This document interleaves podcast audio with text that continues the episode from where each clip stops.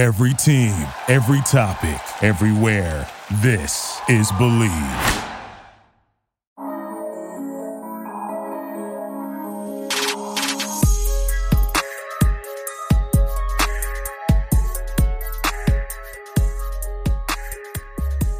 Welcome back to Bleav in FSU Football with your host, Robbie Bagnardi. Their second episode and recap of the Notre Dame game. Apologize for my uh, voice being a little scratchy still. Lost it of the game and it's still coming back. Um, I think the biggest story from the game, other than FSU just being in the game the whole time and really putting ourselves in a position to have a chance to win at the end, was the McKenzie Milton story. Obviously, Milton coming in late after Travis left when his helmet got popped off.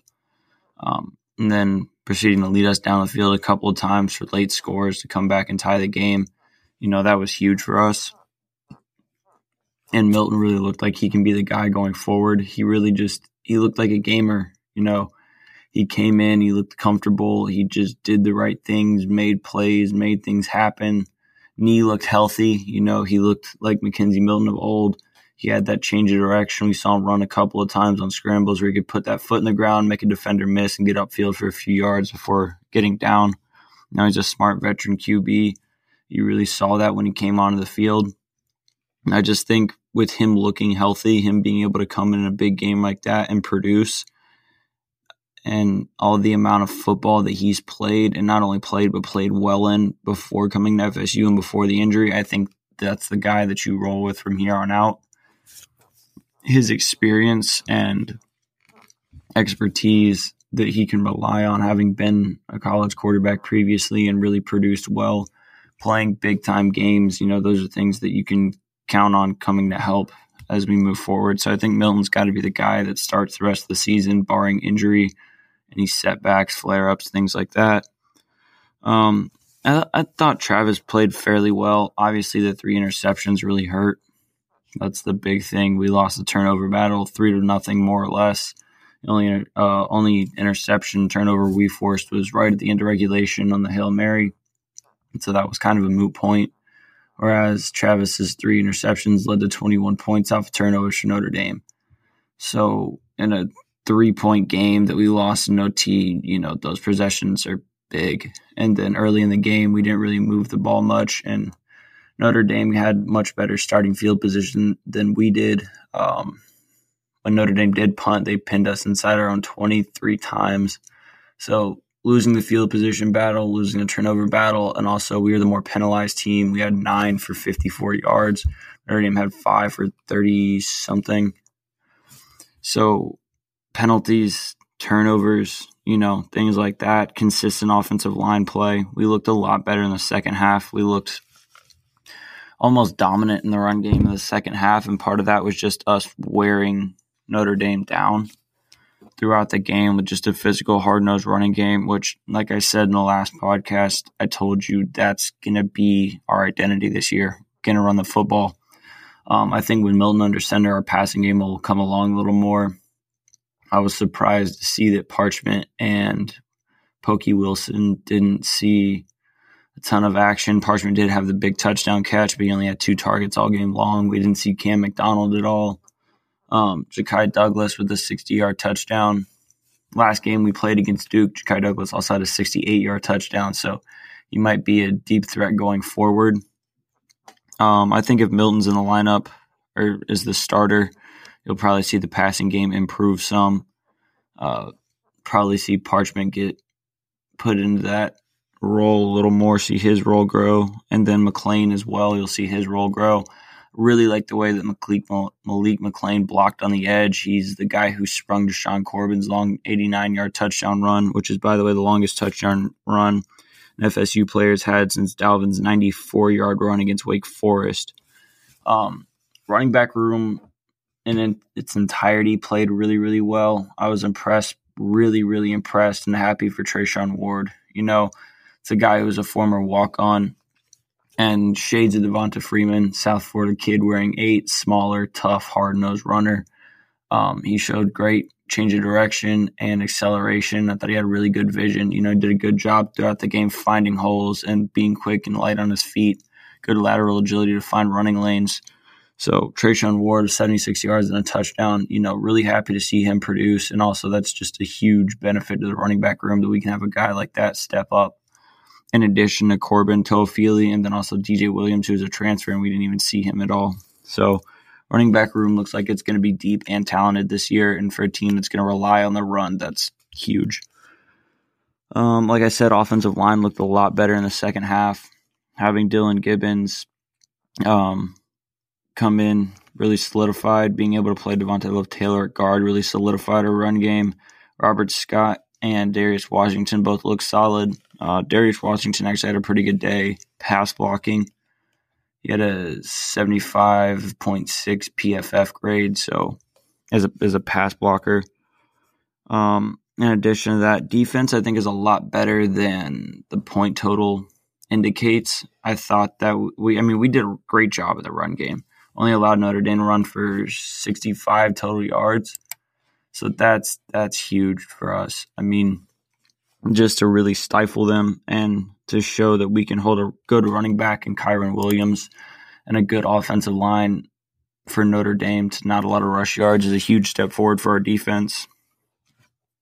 Obviously, the pass defense left a little to be desired. Coan threw for well over 300 yards, but I think as we get further into the season and we just our guys get more comfortable in one-on-one man coverage, I think you'll see that uh, passing game probably toned down a little bit. And then defense, our pass rush, in addition to our run defense, was great. We had three and a half sacks from our defensive ends. Fuller had one. Uh, Jermaine Johnson had one and a half. Keir Thomas had a sack as well those three and a half sacks are more than we had from our defensive ends, uh, Kaindoh and Robinson, all of last year. So big step forward there. Um, on defense, Kalen DeLoach had eight tackles in his first start at linebacker. Thought he really looked good, flew around, made plays. And then the other two guys, Jarvis Brownlee and Jermaine Johnson. If you didn't know, this is a public service announcement. Jarvis Brownlee is a dog. He is a certified dog on the outside. He'll make plays in the pass game. He'll make plays in the run game. He is not afraid to step up, put a hat on a hat, and make a tackle. And also, Jermaine Johnson, as advertised, is that dude. He looked like a high draft pick um, Sunday night. Like, dude looked good. Won and a half sacks, was in the backfield a lot, was just wreaking havoc. One ACC Defensive Line Player of the Week for this past week. Dude is as advertised. So having him in the lineup going forward, um, you know, Thomas and Fuller also adding sacks, and then Johnson having one and a half.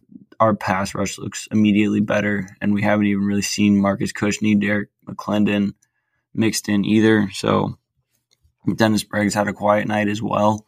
I think this pass rush group is going to be much, much better. This run defense to be much, much better. We looked physical and fast. We looked like a Florida State defense. You know, we got we got out and flew around to the ball and stopped ball carriers. And Notre Dame was kind of making the first guy miss for a lot of the night, and we did a good job just swarming and getting guys to the football in order to stop the run game. That's a huge aspect of it. Um, I already talked about the field position battle and the turnover battle. It's something that we really got to improve on. The fact that we were, you know, lost 3 0 in the turnover battle, more or less, because that interception was a moot point at the end of the game there. And then gave up 21 points off of turnovers, and we're still in that game with a team that's probably better than us talent wise and is very well coached. That's that's huge. You know, we sh- we just showed big strides in that. This team fought; they didn't quit. That and that's just the turnaround, man, the culture. You can tell the culture's changed. They did not quit. They fought down 18 and came all the way back. You know, and then and we were loud. Doak Campbell was loud. Tomahawk chop, war, war chant going all game long. We got loud and we got active and we got after it. And they fed off of that momentum all game long. And you love to see it late. You know, Milton coming in was almost like a reinvigoration, a breath of fresh air, being down the way we were for him to come in. And as soon as he announced, the you know PA announcer come, announced he's coming to the game, huge cheer from all the fans. So that move kind of reinvigorated the crowd. I think they were starting to wane for a little bit there. Um, third quarter, we were down 18. Some people started to walk out. Not many, but there were a few that gave up hope and decided to leave. we came all the way back. We didn't stop fighting. And so just to see that from this team, you know, that's that's huge. That's so so much to see going forward that we have that in us. Um, need to continue the uh, momentum going into Jacksonville State game. Um, FCS opponent, not the most formidable. Uh, good chance to just put one in the win column and move forward. So, just seeing everything that this team gave us Sunday night compared to what we've seen the last few years is a complete 180 and there's just so much optimism surrounding the program going forward um, feel like we have our quarterback at least for this year offensive line looked better defense looked improved much much more physical much faster just all those things and you know transfers and young guys are going to continue to emerge uh, already talked about Malik McClain, um, Jarvis Brownlee and Jermaine Johnson, as I mentioned, like they're going to be dudes. They're going to be problems on defense all year long. Running back room looks solid. Offensive line looks better. Um, the tight ends and receivers, their production as we go on, that's going to be an interesting thing to watch. I'd imagine next week against Jacksonville State, we already released the depth chart, and Milton and Travis are again listed as co-starters, but I think Milton gets the reins this week, and we see the pass game open up a little bit more. Um, just everything, man. Just Mike Norvell's the guy. I, I think that that game really showed us this team, this program has taken a step in the right direction, and Mike Norvell is the guy for us from here on out. I I believe very much in Norvell's abilities and his staff and his coaching style. Um, he's so detail oriented and motivational and just really got this team to buy into the culture of working and climbing together. You know, you can see that this team really loves each other and they're going to fight for each other. And to see those things after what this program has, has seen the last few years is huge. Just to see how big of a change of a turnaround we've made from a mental standpoint is is just awesome. It's so much so much hope and excitement for the rest of the season as an FSU fan. I cannot wait for next Saturday. I cannot wait to see us play Jacksonville State. I'm just so excited to see what we do from here on out. Um, and I know last week I talked about the schedule prediction and FSU possibly being a seven to eight win team. And even though I predicted FSU to win, you know, I thought that they would win this game. So them losing by a field goal and being in it isn't maybe the biggest surprise to me, but I think our schedule going forward looks a little less formidable than it did starting the season. Uh, you know, UNC struggled. Miami got Miami got waxed by Alabama, but Alabama is probably not the greatest measuring stick for teams to go up against. You know, they put the beat down on a lot of schools. Um, Louisville got got it handed to them by Ole Miss as well, so they didn't look great. Clemson only puts up three points against Georgia. The Georgia defense looks legit. You know, they're going to be a really good team, but Clemson is no slouch, and to hold them to only three points, and again, one of those probably not the best measuring stick to put Clemson up against, but them only scoring three points, it's that's not uh, encouraging for their offense from there on out. So I still think you know Clemson probably beats us. UF probably beats us. They have better teams going forward, but I think that Miami game looks much more winnable now. Louisville looks much more winnable now.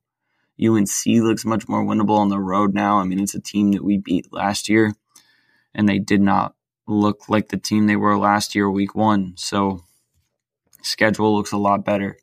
I talked about Boston College possibly being sneaky. They played an FCS team, but you know they won fifty-one nothing. That's what you're supposed to do. So going forward, I think our schedule maybe looks a little more favorable or just less formidable. So that's a nice little development as far as what our record goes. But I, I, think this is definitely a team that makes a bowl game. This is definitely a seven to eight win team based on what we saw. Um, more talent, more cohesion, more fight in the team altogether. So just that that spirit and that fight that they showed. And I, I know I keep saying that word fight. We fought the whole game, and we just did not see that from these teams the past couple years. They would quit and they would give up.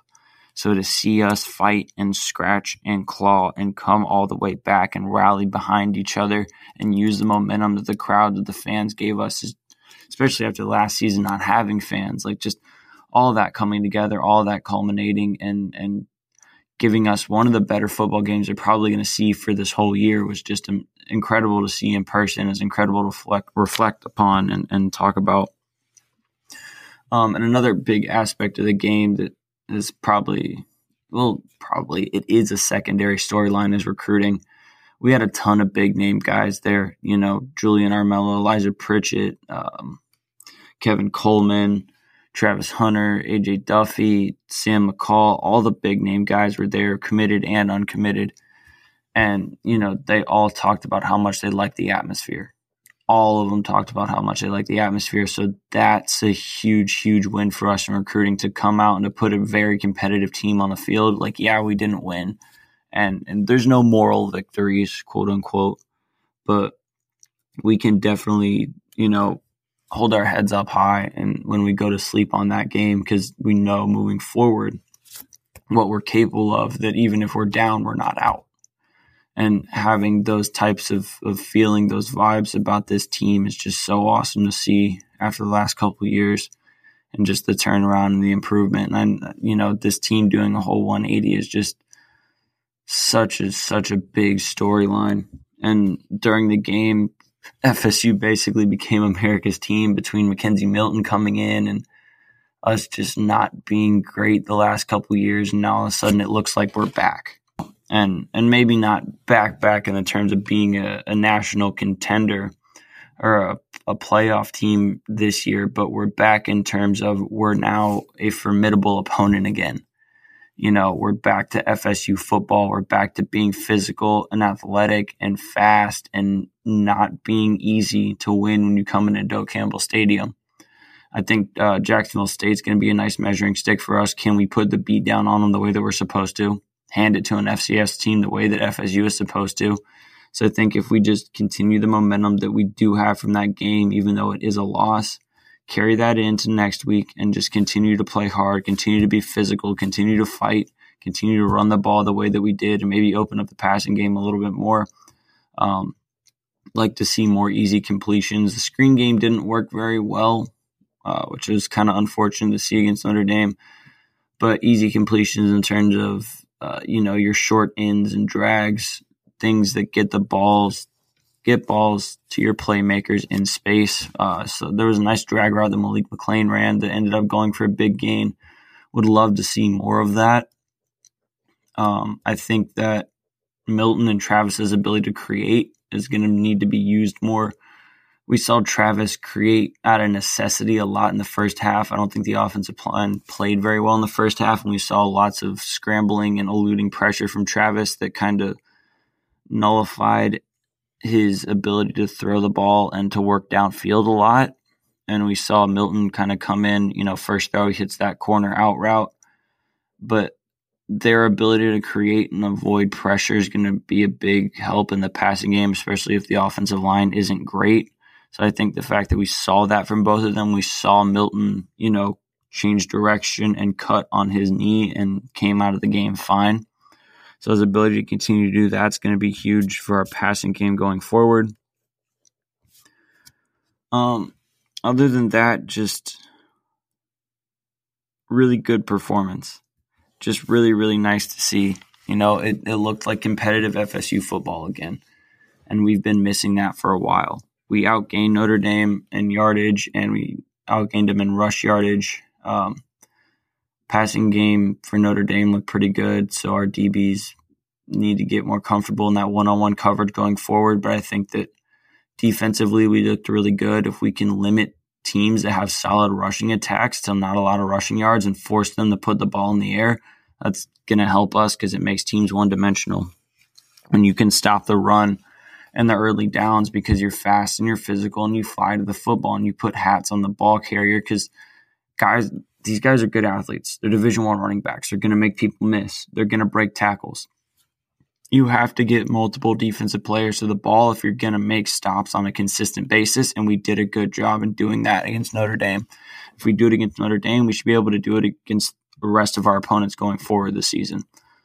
So our defense playing as a you know one cohesive unit and and stopping the run game and getting after the passer is is huge huge improvements. Because like I said we didn't have a lot of production from our pass rushers last year and not having a pass rush allows teams to sit in the pocket allows them to stretch the field a little bit more do what they want in passing concepts. So when you put pressure on the offensive line on the passer and on the run game just making it harder to move the football is always always going to help. And FSU definitely looked a lot better on defense than we have in the past couple years even though we gave up 41 there's some, you know, outstanding variables, points off of turnovers, um, just not having or no, giving Notre Dame good field position in the first half. So those types of things kind of skew how many points we actually gave up. The points off the turnovers, the big ones, you know, giving up three touchdowns off of the three interceptions and what ends up being a three point game. Like that's a huge, huge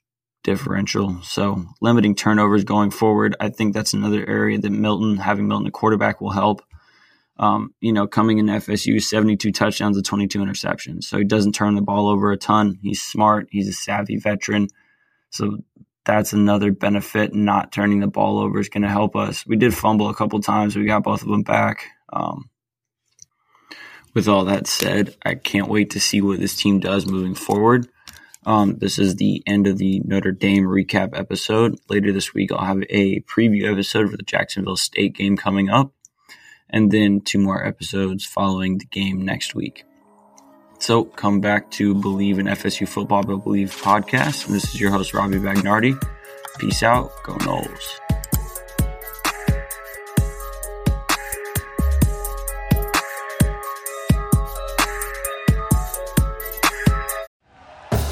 Thank you for listening to Bleav. You can show support to your host by subscribing to the show and giving us a five star rating on your preferred platform. Check us out at Bleav.com and search for B L E A V on YouTube.